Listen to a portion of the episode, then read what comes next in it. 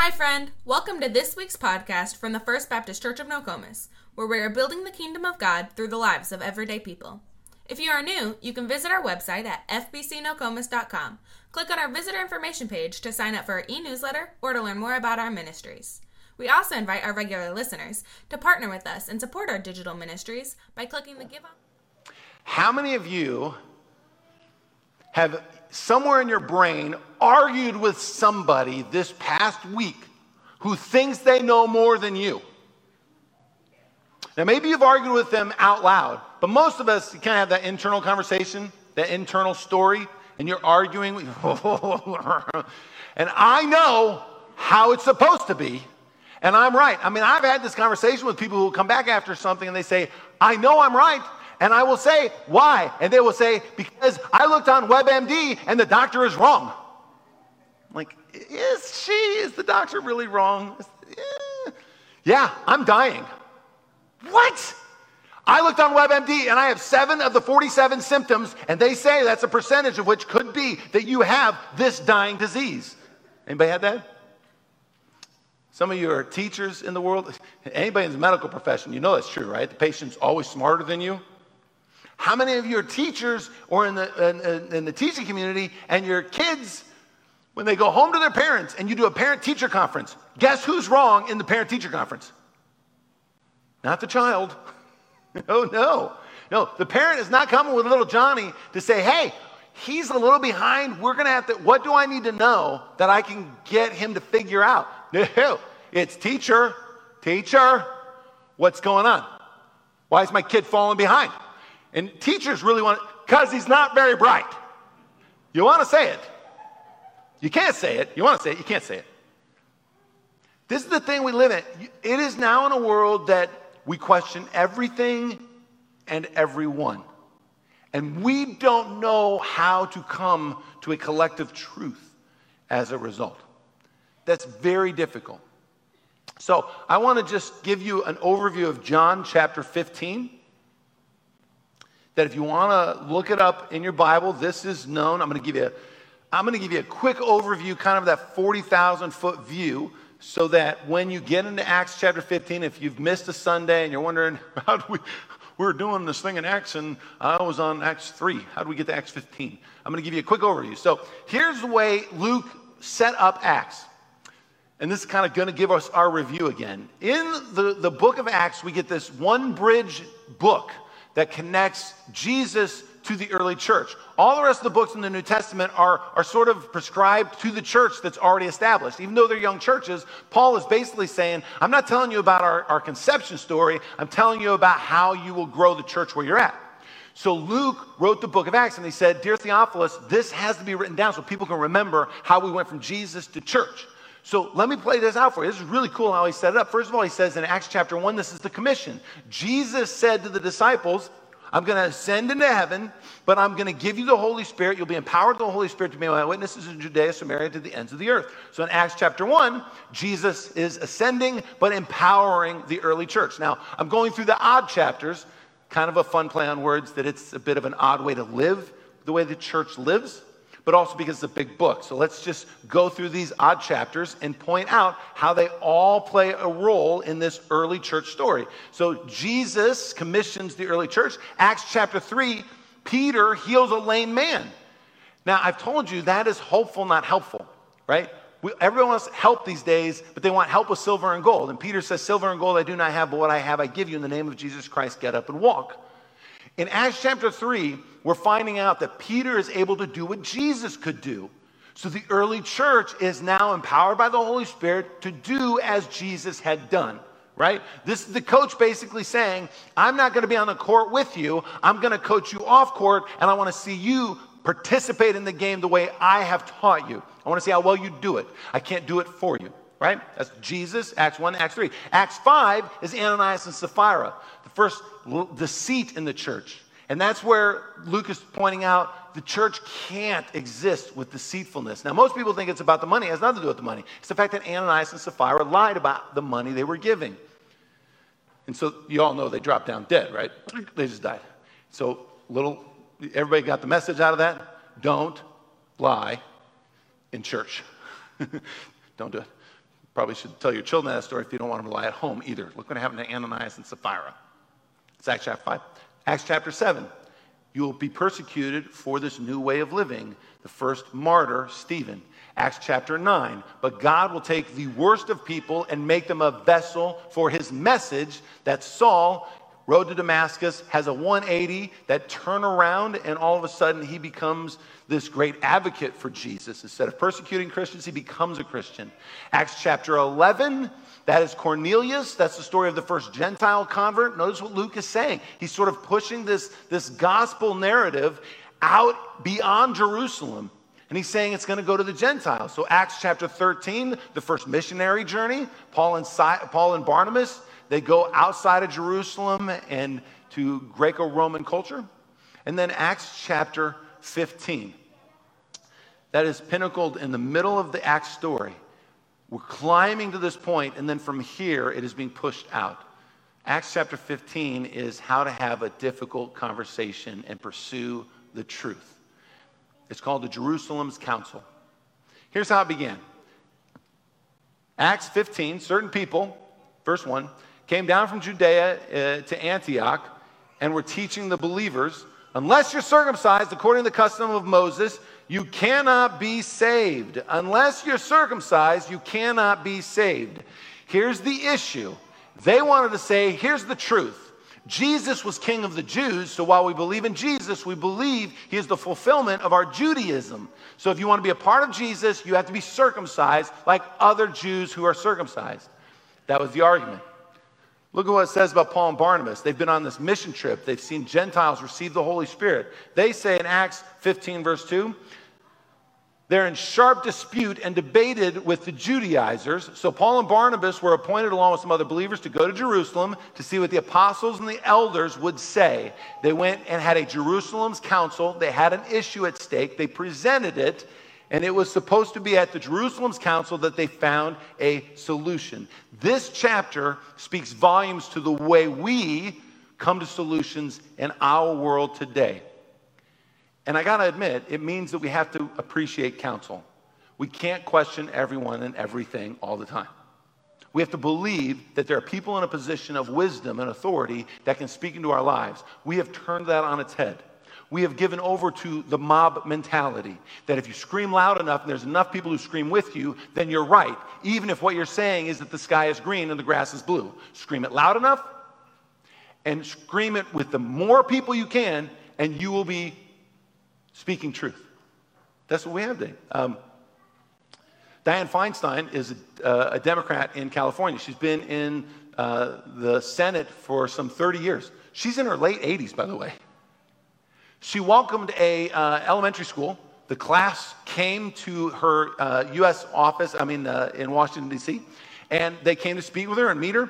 And it just so happened, and it seems if you watch a video of this, that it's a bit of a setup. And they've sort of set her up on this. Like, this is going to be a, a surprise moment for the senator. And it goes into the direction of the, the Green New Deal. And the question is, how come you're not voting yes on the Green New Deal? And Dianne Feinstein, Senator Feinstein, says, well, there's things in it that I'm not sure we can pay for. At that, she lost it. The mob, children, challenged her. They said, but our earth is dying. One child says, twelve years and the earth will be no more. You know, it's this over-the-top, extraordinary. We have no other choice but to decide this now. Dianne Feinstein, being eighty-eight years old, says, whoa, first of all, I've been doing this a lot longer than you. I've been doing this for thirty years. When she tried to explain that while it's a good idea in what we do to save the earth, it's a bad idea to spend your future doing it. Oh, it didn't matter. Teachers, kids, it was the mob. They just jumped out ahead of her. Here's the thing I want to invite this morning. The emphasis with that group was not on pursuing truth. Because if it were, and if I put words into Dianne Feinstein's mouth, wouldn't it be great if she just said, hey, we should save the earth. Every one of you, give up your cell phones. By the way, did you know that it's danger to our earth right now, the fact that people renew and get a new iPhone every year? Like, if you took your phone and you wanted to save the earth, you'd let it last you ten years. You would save the earth if we didn't make more of those deadly batteries that we put into everything we have to have, like iPhones, iPads. Think the kids would have gone for that? And if you'd have said, and you only get one bath a week. Now, the kids might have gone for that. Why? Because we're killing the earth with all, all, all the water usage. And by the way, how did you get to the Capitol building? Oh, we got on a bus. That takes a lot of fuels and fossil fuels. Okay, so when you guys, you get what I'm saying? We present hypocrisy when we think that we can solve the world's problems with a very simple solution that is really an us versus them. They didn't go to respect the senator who is in a position of counsel. They went to hoodwink the conversation, if you will, to turn it on its head. We're always right. All I did is I, wa- I read at WebMD. I know that I'm dying, doctor. Why aren't you doing something about it? Right? My, t- my child isn't wrong, teacher. You're wrong. I get this all the time in the church. I'm never right, guys. Never. I'm the dumbest pastor you have ever met. Because by the extent of it, every time I talk to people who want to talk about theology, guess who does the most talking? The other person. I mean, they'll say things like, well, what I believe is, okay, what do you believe? And where do you find that in the Bible? I don't, in First David? Like, there's no First David. There should be. Okay. Where are we going with that? Because I, I know more. It happened in the Jerusalem's Council. Let me give you the paraphrase. The Judaizers, they went to the early church and they said, hey, they need to be circumcised. Peter stands up and he says, now he's the council with the apostles. He says, whoa. Let me give you some insight to this. You can't have them get circumcised to be saved. Why not? Follow the train of thought. You guys ready for this? Peter says, because we screwed it up. Why would we put the yoke of burden on Gentiles that we as Jews didn't live up to? Why did Jesus come in the first place? Because we couldn't obey the law. Well, if we couldn't obey the law, then why would getting circumcised work? It's like, it's like saying to somebody, say, like today, you go, hey, you need a Blockbuster card if you're going to have a Netflix account. What? No, it doesn't work. No, obeying the law by being circumcised that was supposed to work didn't work. Peter was pointing out the reason Jesus came is because we needed grace because we couldn't live by the law. So how is it we would hold people to the law that we broke in order for them to be like us? That doesn't work. So Peter challenges. If you're going to argue with the culture we live in, a couple of things you're going to need. First of all, you need good counsel. Not only did Peter speak in good counsel about this framework of Jesus Christ, James stepped up. James quoted the Old Testament. James defended the position that said we are saved by grace through faith. Ephesians two, eight, and nine, by the way. Saved by grace through faith so that you cannot boast. It is the work of Jesus Christ. Perfect. We have a counsel to which we go with our questions, and then we have a supporting answer to why Jesus is not demanding we be circumcised in order to be Christians. I had this challenge as a young pastor. We did baptisms early on, and I talked to the deacons, and I said, wait, what we're doing is wasting a lot of water. You know, I kind of, I'm kind of a earth, you know, want to save the earth too. In fact, I think Christians are some of the, we should be the best stewards of the earth anyway. We had this big baptismal, and we fill it up, and somebody wanted to get baptized. We just baptized them that Sunday, and then Jim Holler, if you guys, some of you might remember this, he'd get up there. He never held the microphone right. He always stuck it out of the belly button. So he'd say, we're going to pass up a member, join the church. But the mic, and Jim would get it, and he'd go, we need to make a uh, motion to accept so-and-so into membership of the church. Well, my concern was, we did it in sort of this, the moment of the Spirit, but sometimes with blended families. Uh, We even had one baptism that a young man came forward, wanted to be baptized that morning, and his mom had to call uh, her ex and say, hey, so-and-so's getting baptized. Do you want to see it? So I think was I think Bev was playing. I think I just talked about this not too long ago. Bev was playing, and she had to play a long time because we had to wait until the dad showed up. And then we could do, and then I loved it because we go, do you? Yeah. Baptized up. That was it. Thanks for coming. I said, we got to organize this. We organized it so that now when we had the baptism class, we went the other direction and we said, hey, they can't get baptized. They didn't take the class. And here's another one. They're living together. They're living in sin. They t- can't take the class. They can't get baptized. And I started to mull this over and go, I think we just created the Judaizers of the first, or first century, right? Like, we want them to know who Jesus Christ is, but they're not going to get baptized because they do a se- series of works. What are we teaching them? if they make a true confession, and then we put them off. Now, don't get me wrong. The church is going to have this debate. We have this counsel and this argument. But here's the way I came around to a solution. Out of that argument, out of that discussion with counsel with the deacons, we came to the conclusion and said, look, let's stop putting the answers on them. Let's let them tell the story. In fact, some of you do not like the fact that I had you tell this story in person, on video. I've made you share it. And, and I get somebody, not naming any names, Casey, who tell me, we need to keep doing it like that because she had to do it like that. And it can't be enough that you write a couple of sentences and put it in a paragraph and we're going to put it in the bulletin. They need to stand right here and tell their story. Janice shaking her head just like, yes, they do. Yeah, now. So we invited them to tell their story. We said, look, we don't have to fix. We don't have to get you fixed before you love Jesus. It's not how grace works. But you do have to tell us the story. Can you tell us why Jesus is your Lord and Savior? And it changed everything. By inviting people to tell their story, it, it cemented their, their true meaning of baptism. Like they, they confessed Jesus as Lord and Savior. And even though they're not perfect, they don't have their life together, it, it was a more authentic baptism. So that's what the early church was struggling with. How do we do this? How do we hold people accountable and have certain practices? Well, one, you need to go to a council. Two, you need to support your position. And here's the big one. You ready for this? You got to take conditions and set them apart from content. All right. How many of you have ever been to that argument and somebody dives into process rather than product? Now, I know this may not catch you. Here's the way this works. I had a young lady in C E O, and uh, she was uh, telling me that she wasn't going to be at C E O two days from now because of family circumstances that did not involve a crisis. It was just convenience. And I said, mm, that's not how that works. We treat it like a business. You can't give me a two-day notice that you're not going to be here. That's not a legitimate reason to not be at C E O. And she began to argue with me. And she said, you don't understand what my family's been going through. And I said, what you probably shouldn't say, I don't care what your family's been going through. It's not a crisis. It's not an emergency. I'll see you on Friday. You don't like my family. I don't care about your family. Why don't you care about my family? Because they're your family. They're not my family. But it matters to me. You see where this went? I'm like, this is this is a little bit like, okay, just don't go away mad. Just go away. She left. She did come on Friday. She came up, had to have the conversation again. You hurt my feelings.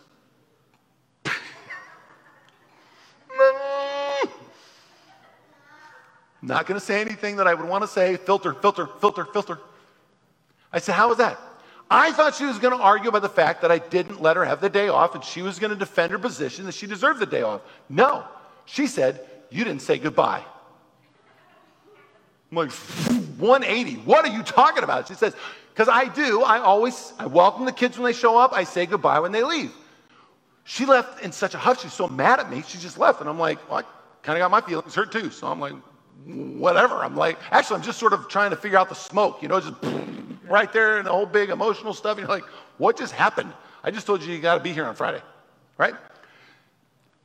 She made it about the conditions, not the content. Anybody ever done that? What you said might be true, but how you said it was so mean and hurtful, this does not matter, right?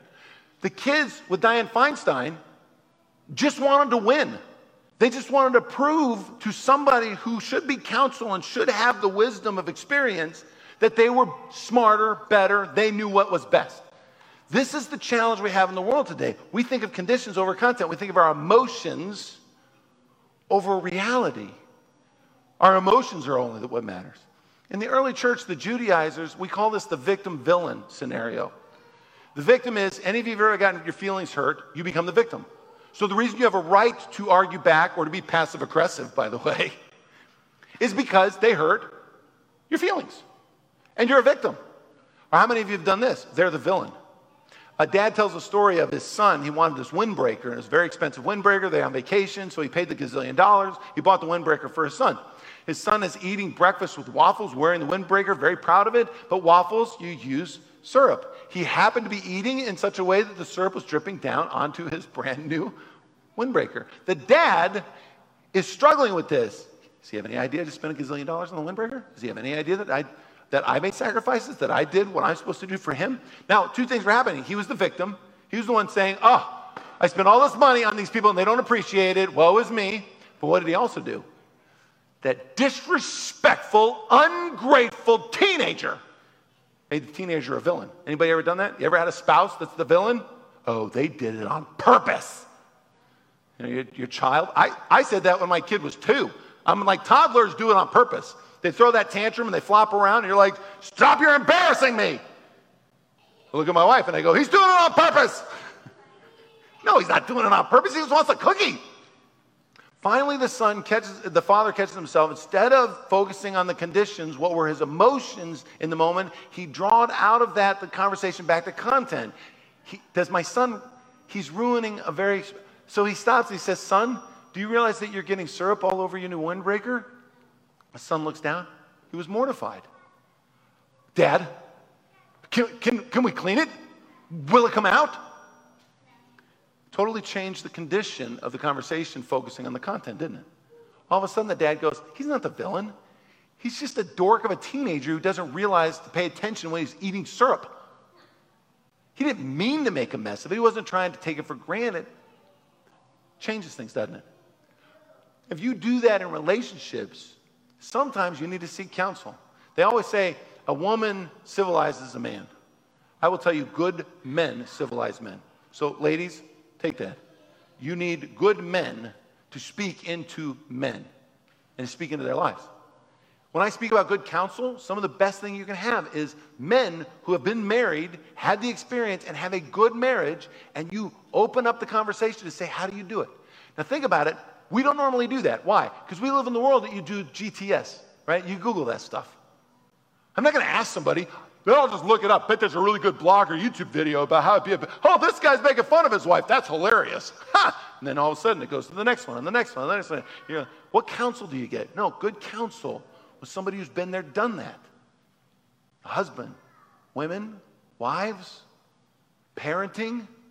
We need good counsel. And we need good counsel that can support the positions that we're talking about. It is an utter and unashamed attack on family today. Family at the bedrock of a husband and wife who have the responsibility of procreating, creating children, raising children.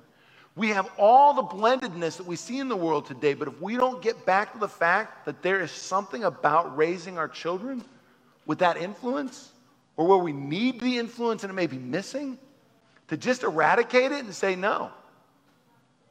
This is the new modern age. You can create it any way you want. That's mob speech. That's not truth. And the truth will set you free. So the early church has the Jerusalem's Council. They come together and they say, we have an issue. We need to address it. Our culture today has all kinds of issues. Gender dysphoria, race. You can speak about what right now is all the stuff and all. Council. We need to have good, honest conversation. We need to support our answers with scripture, with common sense. And here's the last one I want you to take with this. You want to have good counsel. You want to focus on content, not condition. And you want to propose new outcomes. See, the Judaizers didn't know anything different. They said, if there's more people driving on the road, we have to have more roads. But Jesus came to teach us how to fly. See the difference? The grace of Jesus Christ wasn't to make more rules. It was to show us that we could live more freely. And while there are still laws that govern the skies, it's a totally different way to live than it is to just constantly add more rules to the added people in vehicles, right? So what are the new and creative propositions? Well, they came out of it and they said basically this. You're not going to eat the blood of, of you're not going to eat meat sacrificed to idols. You're not going to eat meat that still has the blood in it. That was strangled animals. I don't want to get into it, but all of this was for the practice of worshiping idols, right? Strangled animals was basically to say when you ate the blood in the meat, you were absorbing the power of that animal. So if a bull was sacrificed, when you ate the meat of the bull and the blood was still in the meat, by eating the meat with the blood, the Roman Greco culture believed you were absorbing that animal and the God's power that that animal represented and was sacrificed to. So the early church came out of the Jerusalem's council and they said, no, you don't have to be circumcised to be a part of the early church. Here's what we want you to do. We want you to not worship or show any sort of resemblance of worshiping other gods. It is Christ alone. And if you do that, we will accept the Gentiles, we'll accept the believers.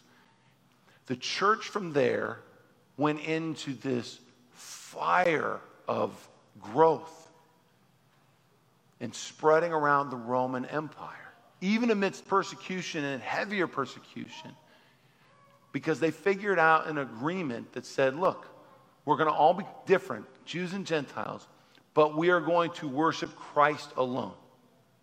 That's our story. So, if you are struggling with some of the conversations that are around the world today, seek counsel, good counsel. Speak to it in terms of content, not simply the conditions. Understand the conditions in the world in which we live, but ask the question, I need truth. Even if it hurts my feelings, I need to pursue the truth, right? John eight thirty-two, the truth will what? Set you free. I seek, seek the truth, good counsel, and then out of it will come unusually remarkable new propositions in how we can live. Your marriage will be better. Your parenting will be better. Your relationship with coworkers will be better if you do those simple things. Seek the counsel. Focus on content. What is truth in this situation? And then, of course, be willing to listen to God's new propositions, new ideas that maybe you didn't consider before. And trust me, those relationships that you're struggling with will become incredibly meaningful. Let's pray. Holy Spirit, when we consider the work of the church, so much has been made about the conditions in which we share the gospel, style of worship, the experience of worship. I'd ask this morning, while style is important, while we do things because we enjoy them a certain way, it is not more important than substance. We live in a day and age that we desperately need to pursue truth. And we have to do it not with the condition of hypocrisy, not with the condition of arrogance, but with the content of our character as it aligns with your presence, Jesus, the person of Jesus Christ. This is our creed. This is our credence. This is our belief. That we can honor you in how we live. And in doing so, you will create solutions to these very challenging times. In Jesus' name we pray. Amen. Amen. Thank you for listening to this week's podcast. See you next time. And remember, God is building his kingdom through the lives of everyday people, just like you.